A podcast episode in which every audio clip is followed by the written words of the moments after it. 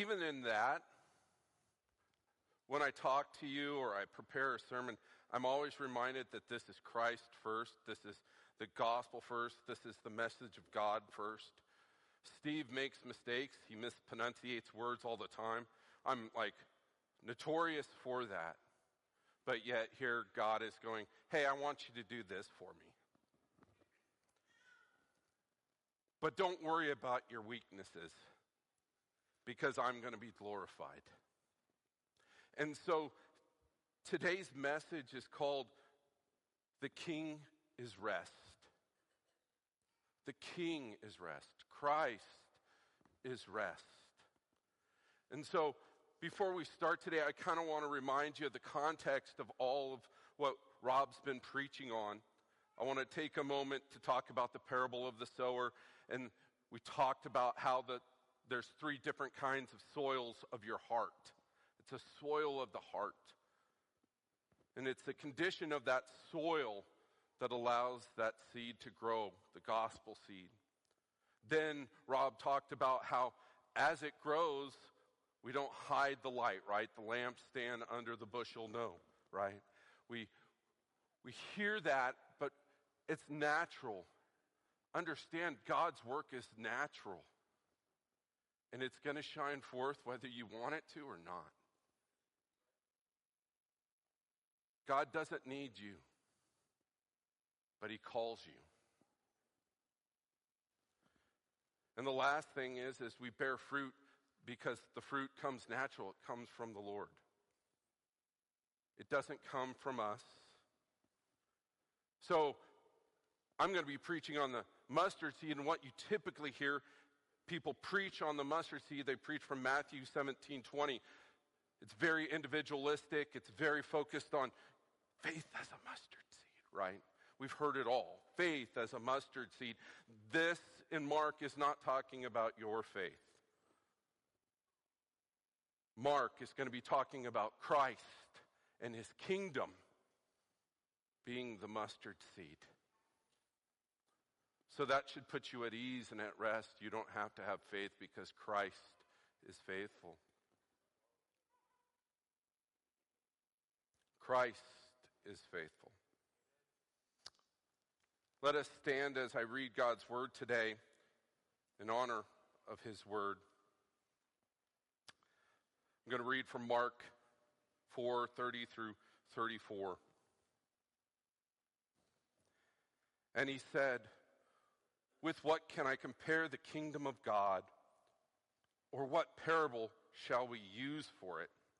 It is like a grain, a mustard seed, which, when sown on the ground, is the smallest of all the seeds on earth. Yet when it's sown, it grows up and becomes the largest larger than all the garden plants, and puts out large branches so that the birds of the air can make nests in the shade, in its shade. With many such parables, he spoke the word to them. As they were able to hear it, he did not speak to them without a parable, but privately to his own disciples, he explained everything. You may be seated. Thanks be to God for his word. Let us pray real quick. Dear Lord, I just want you to speak through your word today through me. Remove me from you. Be glorified in your word today. Give me the words to speak. And give us hearts and ears to hear your word and to seek you we pray this in Jesus' name. Amen. Again, we live in a world and a country that says that we can do everything if we can plan it, if we can do it right. But this seed is the transforming of hearts. This is the kingdom of God that we're talking about. See, I, I'm reminded of Peter Peter used to say all the right things when Jesus stood right next to him. Well, you're Lord. Said all the right things. And then when it came down to it, Peter denied Christ three times. But you know what? Again, I'm turning this to God is faithful. Who saved Peter? Not Peter. Who was faithful to Peter? Jesus on the cross was faithful to Peter. Peter was saved by Christ, not by his faith, but by Christ and God's faithfulness to him. That's hard to hear. That's hard for me to hear because I want to do a lot of things.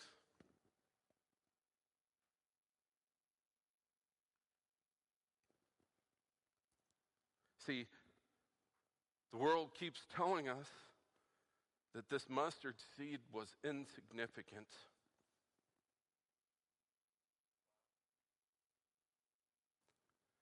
Church, do not listen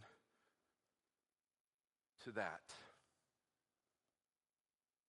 You are the branches of the biggest and greatest tree in the garden.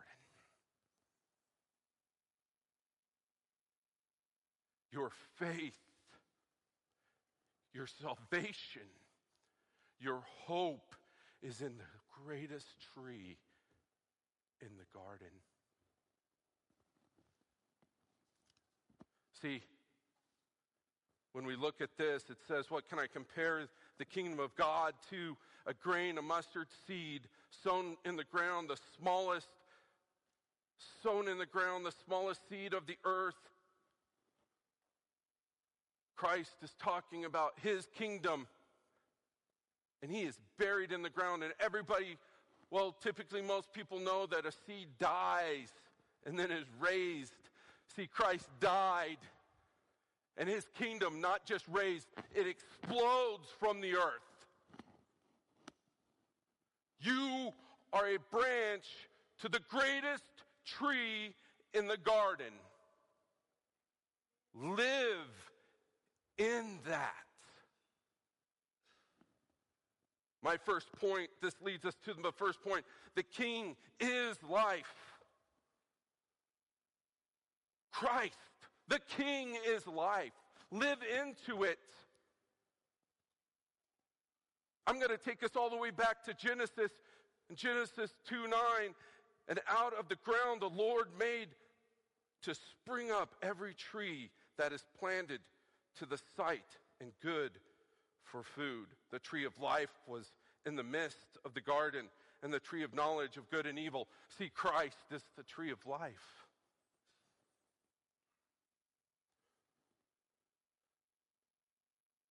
Christ is the tree of life. Now, there are some commentaries where I read where it says, hey, the birds, they're making loud noises. It's a warning. But I'm going to tell you from Ezekiel 17, 20 through 24, that's the parallel that I'm getting for this. Thus says the Lord God, I myself will take a, a sprig from the lofty top of the cedar and I will set it out. I will break off from the topmost of its twig a tender one and I myself will plant it on high on a high and lofty mountain. I want to stop for a second. Who's planting it? Are you? Who's planting it? We, our God plants it. On the mountain high of Israel ah, will I plant it, that it may bear branches to produce fruit and become a noble cedar talking about us bearing fruit in the branches. And under it dwells every living, every kind of bird. In the shade of its branches, birds of all sorts will nest. See, you're part of the greatest tree in the garden. Church, you are part of the greatest tree in the garden. Jesus is the seed, and through his death and resurrection, the tree of life is resurrected. The kingdom of God is established and calls people to that everlasting life. So, how do we do this? How do we give, get life from the tree?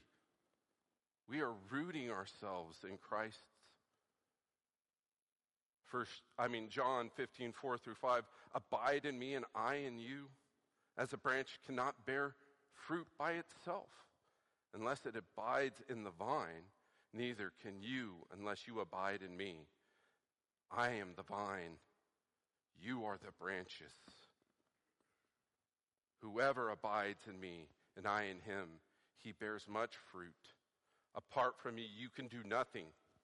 In order to have life, we must be rooted in Christ. Christ is life.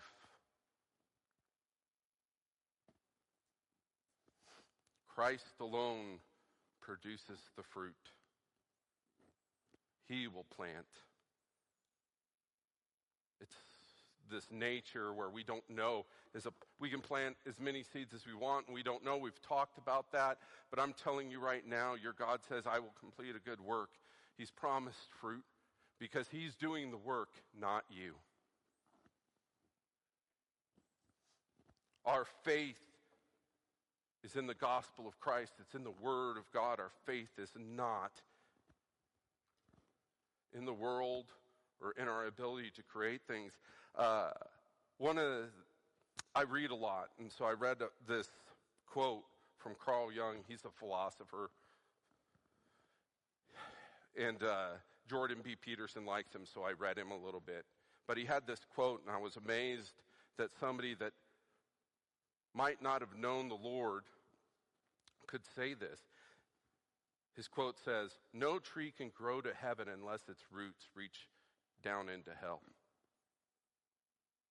Stop building, stop trying to grow your roots. Christ has already done it for you. Your roots will never make it. Christ's roots have already gone deep enough Christ has already done the work. That's why today my message was called The King is Rest, because we get too busy thinking that we're going to grow roots deep enough. We are his branches. We graft ourselves into the vine, into the life giving vine of Jesus Christ.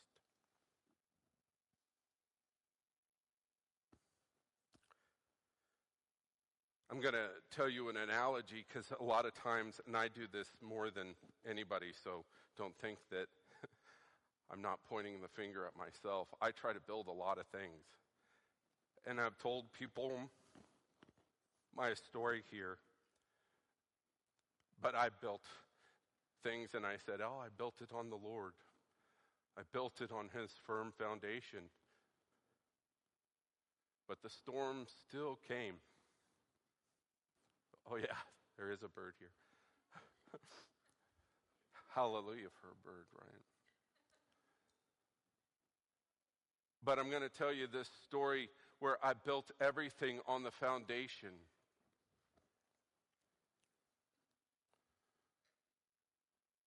But the storm came, and the only thing I had left was that cornerstone, which is Christ in Scripture. The storm came, and I heard it. I heard the things that I built in my name. I heard the things that I built in my life being torn apart, and I closed my eyes and held on with all my might. See, I'm going to tell you, you're going to build a lot of things in your name. You're going to say, I built it on Christ. In Matthew, uh, in Matthew 7, 21 through 23, people literally say, I prophesied in your name, Lord. I did wonderful works in your name. We can do that all day. We can build all day in our own name. And Christ will turn around and say, I never knew you. I'm going to tell you right now when the storm comes and you're closing your eyes, your God is this good. As I hear, and I just want you to hear the glass breaking, your eyes are closed, everything that you built, you hear the wood snapping off.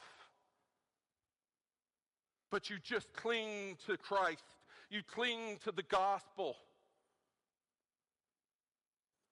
When you open your eyes because the storm is gone, there's a new house.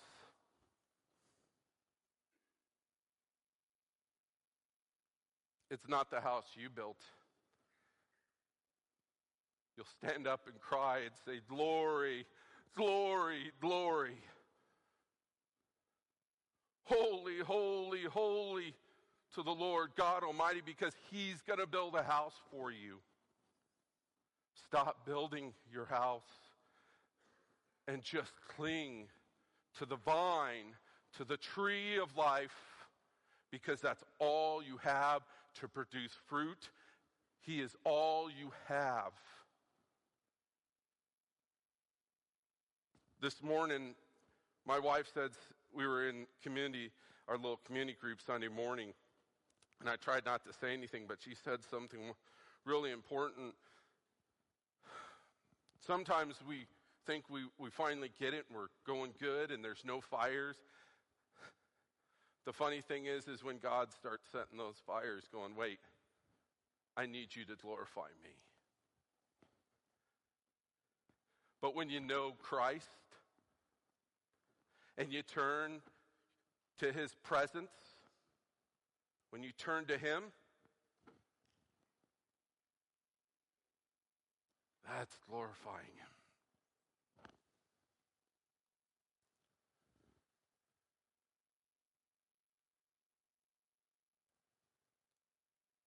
This leads to our final point of, uh, I mean, point two.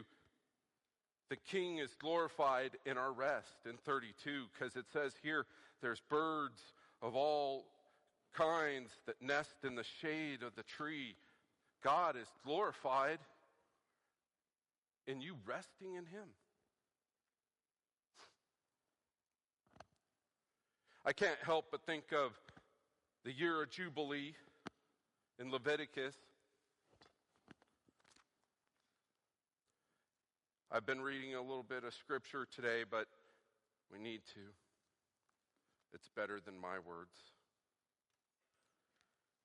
But in Leviticus, it talks about the year of Jubilee in verses 25, 11 through 12. God says, Hey, 15th year, 16th year, I need you to rest. That year, you don't have to worry about producing anything because I'm going to provide for you. I'm going to be glorified in you. I'm going to be glorified by providing for you. I can't help but remember also that He is glorified in rest because he gave us the day of rest, the Sabbath.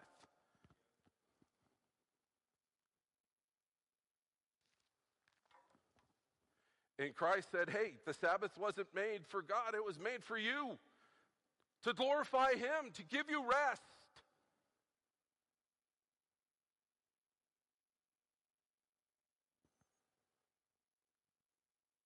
See, the tree brings rest here The king is glorified in you resting in him. Stop stressing about some number or some ministry or this or that. How am I going to take care of this? How am I going to pay for that? How am I going to do this? Stop worrying about it. Stop worrying about it and rest and glorify God in your rest.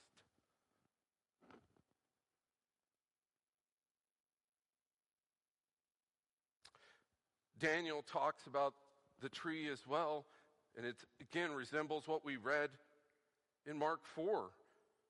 Daniel 4 20 through 22, the tree you saw which grew and became strong so that the tops, top reached to the heavens, and it is visible to the ends of the whole earth, who leaves, whose leaves were beautiful and its fruit abundant, and in which food for all, under which the beasts of the field found shade, and in whose branches the birds of heaven lived. It is you, O King. It is you, Christ, who have grown and become strong. Christ is the tree. We are his branches. Are we living that out? Are we living this out and glorifying God, providing rest? Or do people, when they see the church, not see rest?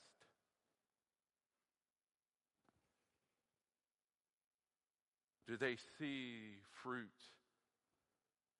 that the Lord has provided? Is the church glorifying God in its branches? So are we, the church, resting in Christ enough to where we reflect our rest to a world that is full of stress, anxiety, desperation. They are working themselves to death. Are we the tree that provides shade, rest, that glorifies God? You don't have to worry about tomorrow. Christ will take care of you.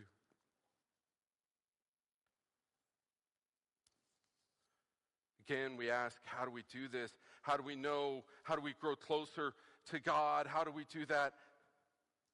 I think the disciples asked the same questions in 33 and 34 because he spoke in parables.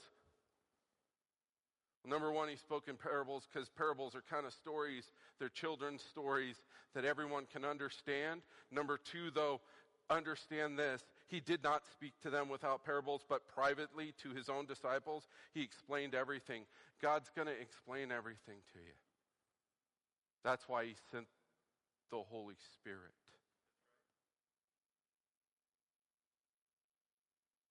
Do I know everything right now? No, Steve's completely clueless promise you. I'm com- I am clueless. But I know who isn't. And that's why I'm telling you today that we graft ourselves into the vine. And we hold on with all our might because He is faithful not Steve, not Pastor Rob. And it looks like the church hasn't been very faithful lately either. But we do have a God that is faithful. Even when man fails, I fail, Pastor Rob fails, Steve fails a lot. You can ask my wife anytime, she'll let you know. But I'm going to tell you there's coming a day and it speaks about this in Revelations 19:16. On his robes and on his thigh, he has the name written, King of Kings and Lord of Lords. There's coming a day, we sang about it. The King will return.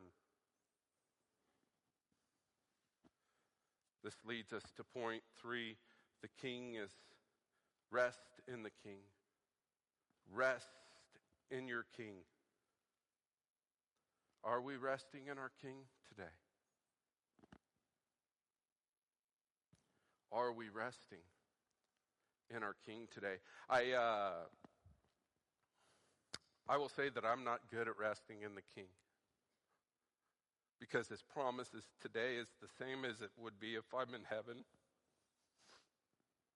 And a few, maybe a few months ago, there was a question in, in Rob's responses in the, in the bulletin, and I, I said, you know, when I get to heaven, I'm, the first thing I'm going to do is just rest in his arms. That's all I want. I'm working too hard if that's all I'm hoping for. Because I can rest in his arms today. I'm telling you, if you are not finding rest, you can rest in his arms today. Rest in your king. Rest in his words of promise that he's doing the work.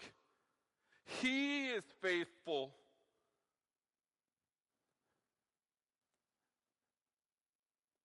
There's still a part of me that can't help but want to hold on. I'm going to hold on with all my might and squeeze him and thank him. But I'm telling you, that's for us today. That's for you today. That's why he says he will privately, with his own disciples, explain everything.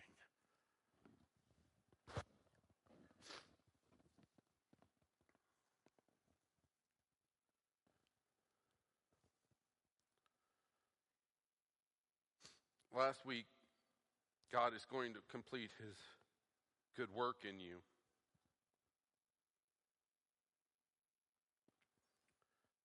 I think how we do that sometimes, and I, I use this kind of story to kind of point us to this, is I remember my mom, and I, she used to knead bread. She'd make us homemade bread. And uh, then I would go to school and I'd sell the sandwiches for five bucks and eat the school lunch. Now I regret it every day. It's crazy, isn't it? What we do as children, it is absolutely crazy. And I do this every day with God, but it's the same thing. God's asking me to knead bread, and I'm kneading it, and I go, wait a second, don't I need to add some more flour to it? Splash a little flour.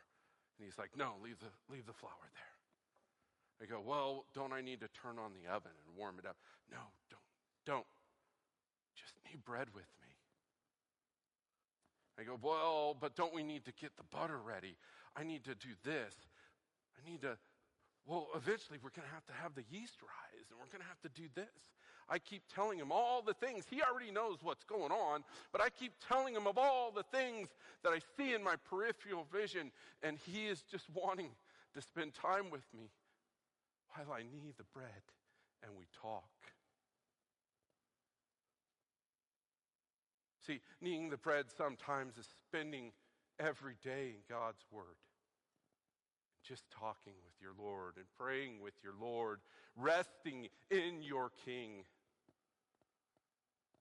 Not worried about all the things that we get lost in in our peripheral. Lord, I, the kids are going crazy. They're starting to fight. We've all been there. Like, we got work to do, and the kids are starting to fight. But no, he just wants me to knead the bread with him. He says, I'll take care of that. And it's the same thing when you woke up and you were surrounded by the most beautiful mansion ever that he built. It's the same thing. You look down, and before you know it, it's bread. It's the bread of life. You go, so when you get to heaven, you really, I don't think many of us will be surprised. I will be surprised because most of the time, I have no idea what he's doing. But you will stand before him and say, When, Lord? When were you hungry? When were you thirsty? You just had me kneading bread. Oh, you hung out with me. And when you hung out with the king and he does the work, don't be surprised by the fruit he produces.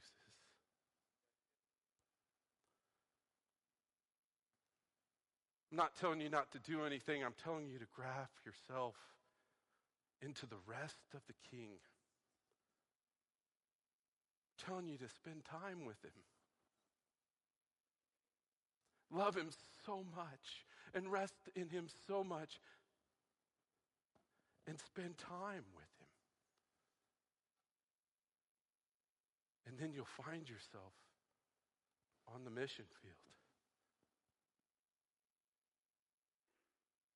You didn't seek the mission field. You were just following your Jesus. You didn't seek preaching, Steve.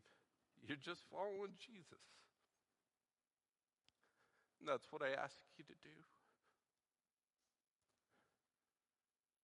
There's a great tree.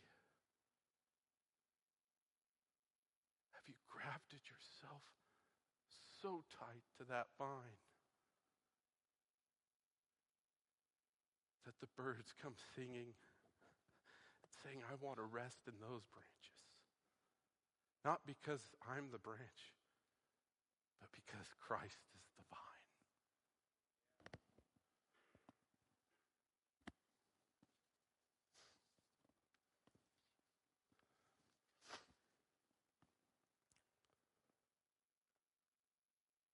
We are not meant to do this alone, and Christ clearly says here at the end, but privately to his own disciples, he explained everything. He's not having you do it alone. Are you grafted in the rest of the king? Are you grafted in? Because it's rest.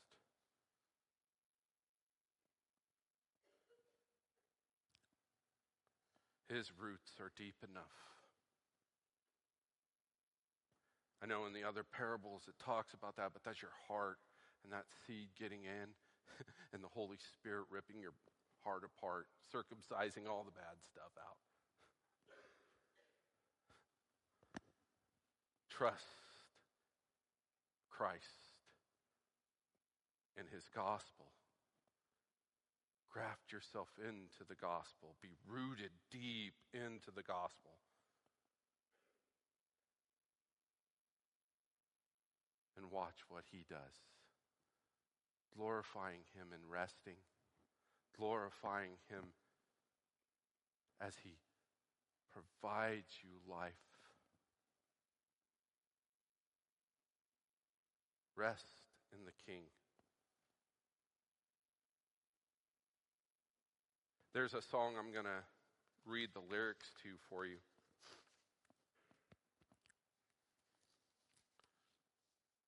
It's a song that Rob kind of said, hey, listen to this song. It's called The Gospel is Rest. But I want you to listen to the words. I'm not singing it to you. My wife would probably like me to sing it to you, but I'm not. Lord, I've got the world upon my shoulders. But you've been saying, Child, put it down. I've prayed and I prayed that you would take my burden. But you just keep saying, Child, put it down. Maybe I'm addicted to the worry. Maybe I'm a slave to, to holding on. Help me put it down. Help me put it down. I've heard you said. The gospel is rest. Oh, how I need it. Say it again till I believe it. Oh, how I need it. Oh, how I need it. Lord, you took the world upon your shoulders. Now, all I have to do is put it down. I'm living like a some weary beast of burden, and you keep saying, Child, put it down. Well, maybe I've been trying to be the hero, fighting wars that you've already won. Help me put it down. Help me put it down Oh, how I need it. The peace that passes understanding. Oh, how I need it. That peace that passes understanding. Oh, how I need it. Many of you are struggling with daily life. Some of you have never known the peace. I'm going to tell you right now, it's available for you. Graft yourself in. Christian and the musicians are going to come up, but before they do this, I'm going to just say one last thing as they come up. The altar's here. When I was a kid, the altar wasn't a place where it was about you just going up and praying, oh, there's the sinners going up there.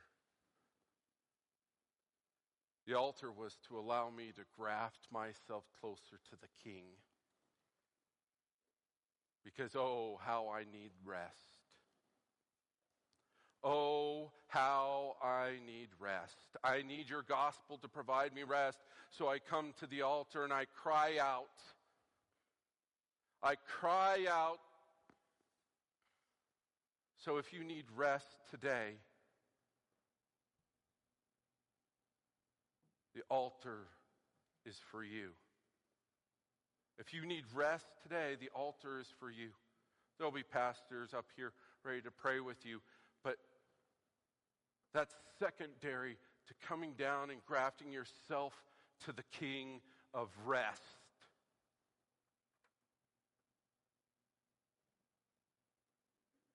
Let us rest in our King.